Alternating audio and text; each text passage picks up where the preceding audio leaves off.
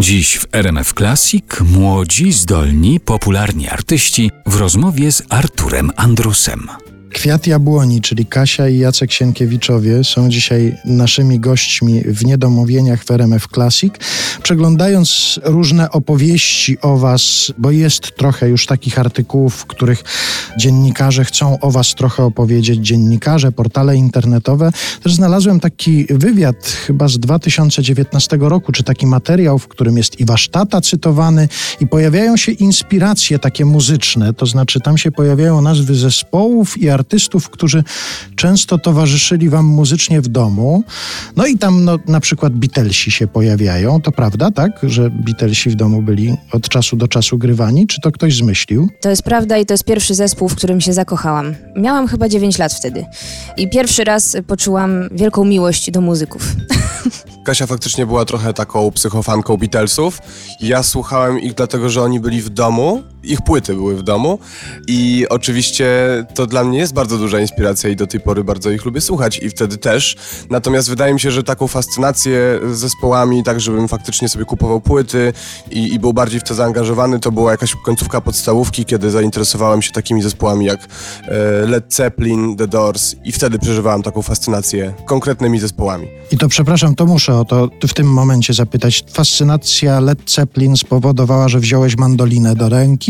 Właśnie nie, o dziwo, ja się bardzo późno dowiedziałem, że, że w twórczości Ceppelinów też, też mandolina się pojawia. Pierwszym bodźcem do tego, żeby użyć tego instrumentu był mój wujek, który właśnie gra na mandolinie oraz mój ojciec chrzestny, który o dziwo też gra na mandolinie, więc miałem w, w rodzinie dwie osoby, które grają na tym instrumencie. A jeśli chodzi jeszcze o inspirację, no bo myślę, że jak się powiedziało, że słuchaliście Beatlesów, czy zachwyciliście się Beatlesami, czy Led Zeppelin, to to są takie nazwy, które pewnie i waszym rówieśnikom dużo mówią, ale na przykład przeczytałem wśród tych nazw czy nazwisk inspirujących e, Kasię i Jacka w dzieciństwie nazwisko Garczarek. Y, Chyba nigdy nie wymienialiśmy tego nazwiska w wywiadzie. A to czyli to ktoś sobie dopisał prawdopodobnie, albo tata podrzucił, bo tata z Andrzejem Garczarkiem na pewno wielokrotnie występował. Tak, ale chyba nie wymienialiśmy nigdy Znaczy go. on na pewno, jego twórczość była e, u nas w domu, aczkolwiek ja sobie nie przypominam, żebym, żebym za, z, zarzucił podczas e, Bardziej jeśli wywiadu. chodzi o, o, o taką twórczość piosenek autorskich, to przytaczamy Jacka Klejfa, którego teksty są nam bardzo bliskie. To ja muszę dopytać o jeszcze jedno nazwisko. To znaczy, nazwisko was tutaj nie zaskoczy, bo to też będzie nazwisko Sienkiewicz, ale Krystyna, Tak. Tak, zgadza się. Ciocio babcia. ciocio babcia. I właśnie chciałem zapytać was o kontakty z Krystyną Sienkiewicz. Czy wy od momentu, kiedy sobie cokolwiek uświadomiliście, wiedzieliście, że to ta ciocio babcia to jest ta słynna aktorka Krystyna Sienkiewicz, czy to dopiero na jakimś etapie do was dotarło? Do mnie to dotarło dopiero na pewnym etapie. Wiedziałem, czym Krystyna się zajmuje, ale dla nas to było jakieś takie naturalne. To znaczy, tak samo było z naszym ojcem, że dla nas jego działalność po prostu to była praca. I pamiętam nawet, y, miałem taką sytuację y, w przedszkolu. To też zobrazuje bardzo dobrze, moim zdaniem, to jak, jak to odbieraliśmy.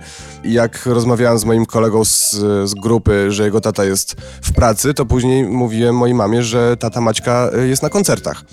Bo wydawało mi się, że wszyscy tatowie pracują w ten sposób, że grają koncerty. Mm, więc tak samo było z działalnością Krystyny, że dla nas to było zupełnie normalne i chyba sobie nie zdawaliśmy sprawy z tego, że, że, że jest popularna na większą skalę. Dopiero jakoś tak, wydaje mi się, w okolicach gimnazjum Ale- się zorientowałem. Wydaje mi się, że zawsze było y, od niej czuć to, że jest y, szalona, że jest y, wyjątkowa i każda wizyta u niej była dla nas y, rozrywką, atrakcją, bo u niej w domu było zawsze mnóstwo pięknych rzeczy, lalek, perułek, strojów niesamowitych. Zawsze coś tam mogłam sobie od niej wybrać, co, co mi się najbardziej podobało, więc jej dom był takim magicznym miejscem, który fajnie było odwiedzić. A piosenki Krystyny Sienkiewicz, one dotarły do was gdzieś na jakimś etapie? No, nie przypuszczam, żeby w czasie takich rodzinnych spotkań ona po prostu siadała i mówiła, a teraz dzieci wam coś zaśpiewam, prawda? Ale, ale płyty były. I czy te piosenki do was w pewnym momencie dotarły i jak, jak je Tak. odebraliście? Tak, tak, jak najbardziej. Dużo słuchaliśmy też piosenek y, kabaretowych w domu, to rodzice nam tego bardzo dużo zawsze puszczali.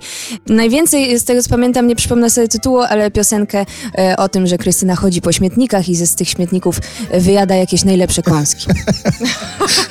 To pobudzało to dziecięcą wyobraźnię, tak? tak jest. tak, to ulubiona piosenka Krystyny nasza.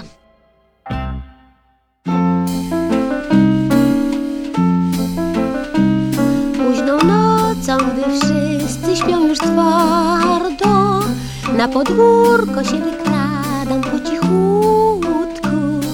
Z pogrzebaczem, woreczkiem i latarką Żeby w śmieciach zacząć grzebać aż do skutku. W pojemniku na śmietniku szperam nieraz całą noc. W pojemniku smakołyków można znaleźć moc.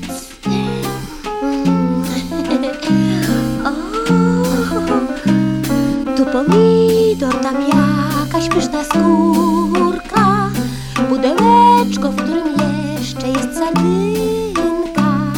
Głowa dorsza, kalafior, półogórka Na sam widok człowiekowi idzie ślinka W pojemniku na śmietniku szperam nieraz całą noc w pojemniku smakołyków można znaleźć moc.